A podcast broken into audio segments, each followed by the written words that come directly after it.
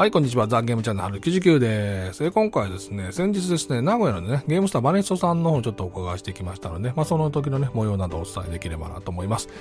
で、まあ、2020年になりましたのでですね、ちょっとね、初詣に行ってこようということで、えー、名古屋でね、熱田神宮の方に行ってきたんですよね。えー、と言いますのは、私、あの、しばらく前にですね、まあ、伊勢神宮の方にもね、行く機会があったんですけども、ちょっとね、立ち寄れなかったので、まあ、せっかくなので、もう一回行って、まあ、熱田神宮の方にも行ってみようかなというので、ね、行った帰りでございました。ちなみにね、朝神号の方はこのあの3連休1月に行ったんですけども、まあすごい朝早く行ったおかげでですね、私が出た時間帯にはね、すごく空いていたんですけども、しばらくいるとね、ものすごい混み時間になった、混みっぷりになってきたのでですね、まあ行くんなら、朝早く、私9時前にはいましたからね、えー、いましたけども、えー、非常に空いていたんですけども、その後大変な人混みだったので、まあ連休とかはやっぱ朝早いのがいいかなと思いましたね。えー、全然ゲームとは関係ないんですけど、朝神宮はね、あの、その筋の方面にはね、非常に喜ばしいものがたくさんあるので、まあ見に行ってみるのもいいんじゃないかなというふうに思う神社ですね。これは刀がね、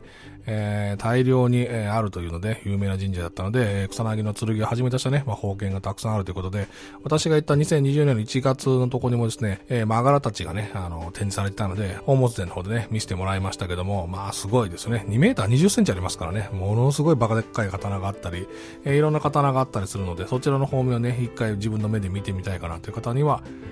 朝神宮一回ね、楽しいかなと思いますね。いろんな方いらっしゃいましたね。ちなみに、子供だったかな？小学生かな？小学生の将棋大会もなんか同時に、えー、やってらしたみたいで、宝物殿の反対側の半分を使って、将棋大会してましたね、この時ね。私は朝すごい早かったので、まあ、宝物殿が開くのを待ってたんですけども、その横で、えー、ちびっ子がすごい行列を出してて、えー、同時に入っていって、えー、小学生の部3年生、4年生はこちらとか、5年生、6年生はこちらとか言って、まあ、ずいぶん賑やかに、えやっていましたね。まあ、将棋やっぱりね、までも流行ってるんですね。あの、なんとなく、ここ何年か、まあ、将棋する人増えてますよとか聞いたことありましたけども、いやいやいや、大会で朝から並んでお父さんお母さんと一緒にね、えー、すごいやってるんで、まあ、ちょっとびっくりしていましたね。まあそんな感じでね、まあ、熱田神宮の方行っておきましてですね、その後も名古屋城の方の付近、まあちょっと用があったので行ってたんですけども、名古屋城のところから出したバレンストさんが行けたよなとか思って行ってみようと思ったんですよね。で、地図見たら、えー、こう名古屋城の、私市役所側の方にいたんですけども、市役所側から反対の方までこう突っ切って抜けて、えー、まず名古屋城を端から端までこう歩いていった後に、もうちょい歩いたら行けるよと。まあ、お城なんで行けるだろうと思ったら、まあ、結構遠かったですね。長いでかいですね。全体合わせると。えっ、と、市役所前のところからそうですね、のんびり歩いたので40分ぐらい？40分前後ぐらい歩いていくと、バネストさんのとこに着くという感じですね。まあ道はめちゃめちゃ簡単です。まっすぐ行って一回曲がるだけですからね。えー、めちゃくちゃ簡単なんですけども、まあ距離はそこそこあったかなという感じでしたね。で、えー、周り全然何もないですよね。何もないっていうか、えー、ショッピング街ではなくて、完全に住宅街なのかな？住宅街のど真ん中という感じの、えー、佇まいのところにバレスさんがポコッと現れたんで、えらいびっくりしましたね。あれ、こんな、周りにこう、要はお店？あの、こう、あの、カフェとかですね、まあ、あの、小売店があるっていう感じじゃなくて、えー、普通の住宅地の中に急に現れるっていう感じなので、まあ、びっくりしましたね。で、えー、いろいろ想像してはおったんですけども、なんていうんですかね、このサイズって。駄菓子屋さんサイズ？言うんですかね。駄菓子屋さんとかのこの、えー、店構えにすぼほぼ近いぐらいのサイズのお店になったので、まあ、非常にコンパクトなサイズになってましたね。いや、びっくりしましたが、なんかこう、関東の方で普段いろんなお店出ていくんですけども、さすがにバネさんとか相当いろんなものがあるし、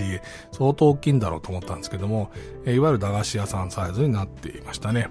で、中の方もね、入らせて見せてもらったんですけども、ちょうど中野さんがね、お出かけされていたので、中野さんちょっとお会いできなかったんですけども、いや、なんかね、コンパクトですね、これは。すごいなと思って、えー、見てましたけども、えー、中の方が入って、右面のところに1つと左面のところに2つ、レジ横に1本なんで、まあ棚的には3本、4本、1、2、3、4本かな。棚的には4本ぐらい。まああとはレジ下のとこにあるぐらいなんで、4本半ぐらいの棚のところに、まあ上から下まで天井のとこまでべっしり、本当にべっしり、えー、置かれてるということで、まあ話ね、お聞きしながら言いましたけども、いや、すごい詰めっぷりだなと。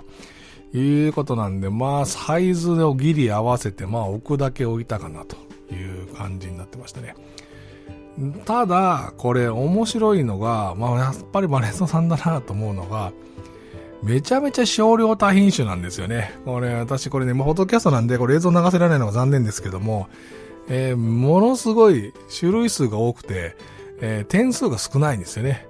ものすごい置いてあって、いや、でもどれも全部1、2個ずつじゃんっていうぐらいの勢いで置いてあるっていう小売店舗って、いや、なんかね、なんか面白くなってきますよね。いやー、これはすごいなと思いましたね。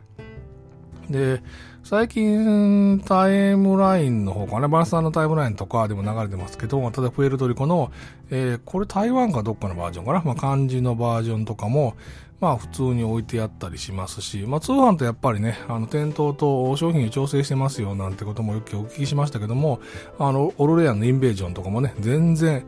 全然普通に置いてあったりするので、いやいやいやっていう感じですよね。なかなかこれ買えないぞとか思いながら、あの、置いてあるので、すごいこう、いろんなところに工夫して置いてあるので、えー、商品数は少ない。商品点数だな。点数は少ないんだけども、商品数がものすごいあるっていうのが、まあ、ひたすらある感じでしたね。まあ、いろんな細かい小物とかも置いてあったりするので、えー、っと、あの、スリーブか。スリーブも各種サイズごとに釣ってあったりして、こっちの関東では見かけないサイズも平気で置いてあったりするので、小物の方もスリーブ系の方からミープル系のコマまで一通り揃えてあったりして、いやー、かなり充実してるんじゃないかな。まあ、なんていうんですか、まあ、大手さんのももちろんありますし、このメビスさん系のやつとかね、あるんですけども、えー、バランスさんオリジナルのこの引いてあるやつが少量でいっぱいあるという感じでしたね。で、また、これ私が行ったのが、日曜日の3時、4時ぐらいかな ?3 時4時ぐらいです。まあ連休の中日ですけどね、3時4時ぐらいにいたんですけど、いや、お客さんいらっしゃいますよね。バンバンバンバンいらっしゃるんですよね。びっくりしましたね。えー、スタッフの方ね、お話しようかなと思ってたんですけども、私が入った時には一組いらっしゃって、えー、二人かないらっしゃって、で、私が中に入って、えー、見てると、もう一組、もう一組、もう一組っていうぐらいで、いや、賞味30分いなかったもいられなかったんでね、あの、すごいどんどんお客さんいらっしゃるので、私がね、いつまでもいるような場合じゃないと思って出ましたけども、いや、家族連れ含めて、最近ね、ちょっとお話聞くと、家族連れの方とか女性の方とかもすごい増えましたよって言ってるので、いやどちらかというとね、バレンさんね、あの、子さんのボードゲームショップで、割と私らたちフリーク向けの、あの、これってバニエさんでしょ？みたいなね、えー、バネスさんしか入れないみたいなアイテムを、いつも持ってるっていうイメージが非常に強いお店さんなんですけども、いやいやいやいや、えー、どんどん来るなという感じでびっくりしましたね。いや、若い方とか女性の方とかお子さんとかもいらっしゃって、ああ、すごいなんかこう、地元密着の形になってるんだなっていうのをね、ちょっとね、驚いてみましたね。実際ね、私が見てるのもね、どのぐらいかな？小学生高学年ぐらいの女の子とかが、えー、結構濃いゲームを持って、そのまま練習してましたけどね、センチュリー系のゴーレムともう一個とかなんか持ってましたけどね、おー、すごいなと思って、えー、見てましたが、なかなかね、えー、びっくりするぐらいです。まあ、サイズもね、駄菓子屋さんサイズで思ったよりちっちゃいなと思ってましたけど、お客さんのきっぷりにもびっくりしてましたね。ちなみに中の方はね、あの、例の最近あの、バネスさんが、あの、動画収録されていると思いますけど、あの、バネストさんのマット引いたやつも、あれも入ってすぐ、入って本当にすぐ、もう20センチぐらい横のところにテーブルを窓際のところに置いてあって、座って取れるようにしてましたけど、まあ説明とかするようにしてましたけども、こういうサイズでこの置き方して撮ってんのかと、そりゃ三脚置くの大変だなということを、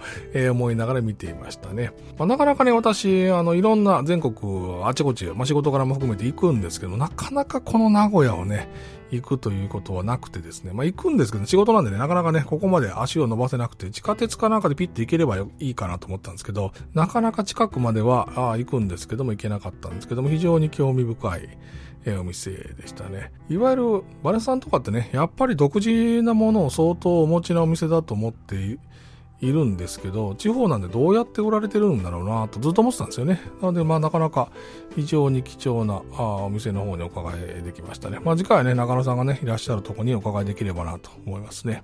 ちなみにこのしばらく前のあの、ワネストさんができて20周年だったかな？あワネストさんできて、えー、記念のやつがあったと思いますが、あその時のね、巨大な色紙なんかも置かれていましたね。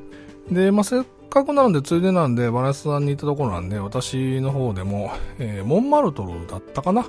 あモンマルトルが店頭の方にありましたので、これ買ってきましたね。最近なんとなく私の周りではいいよいいよという話だったので、えー、プレイ時間が短いね、えー、ハンドマネジメントとセットコレクションを集めるというゲームなんですけども、デザイナーが確かイマジナリウムを作った方かな？ああの方のゲームなんですけども、まあ、今回カードゲームなんですけども、非常に美しいアートワークのゲームになってて、まあ確かにこの手の仕入れるのは、バレさんだよなと思っていて、通販しようかなと思ったんですけどね、やっぱ店頭にね、危険ですよね、バレさんね。バレさん店頭に行くとバレさんしかないもの絶対あるので、えー、手に取れそうになりましたけど、まあなんでこれはまあ買って帰ったんですけども、他のやつもね、あの例のダーツのトリックテイキングとかね、全然普通に置いてありますからね、いや、これは危ないなとか思ったりしましたけども、まあこちらもね、今回買って帰りました。まあ、そんな感じでね、えー、マネさんのとこね、行って帰ってきたわけなんですけどね。いや、名古屋思ったらやっぱ近いですよね。えー、今回私、あの、名古屋の方まで JR 東海さんの JR 東海ツアーズってやつ行ってるんですけども、この関東から行くんだったら、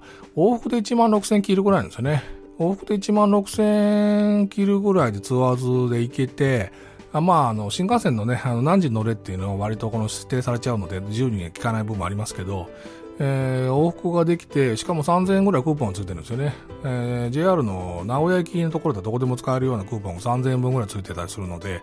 だから実質1万3000円ぐらいで往復できるんですよね。まあ私お昼と夜それ食べましたからね。なので1万3000円ぐらいで名古屋バッと往復できるっていうと、まあ割とね気軽に行けるゾーンなんじゃないかななんていうふうに思ったりしますね。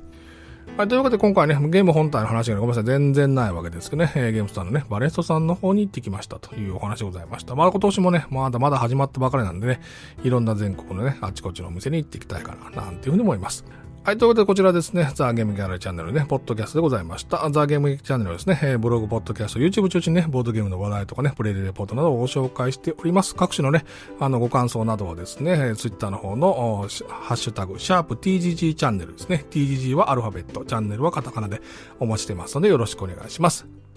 また次回の配信でお会いしましょう。ザ・ゲームチャンネルのある90でした。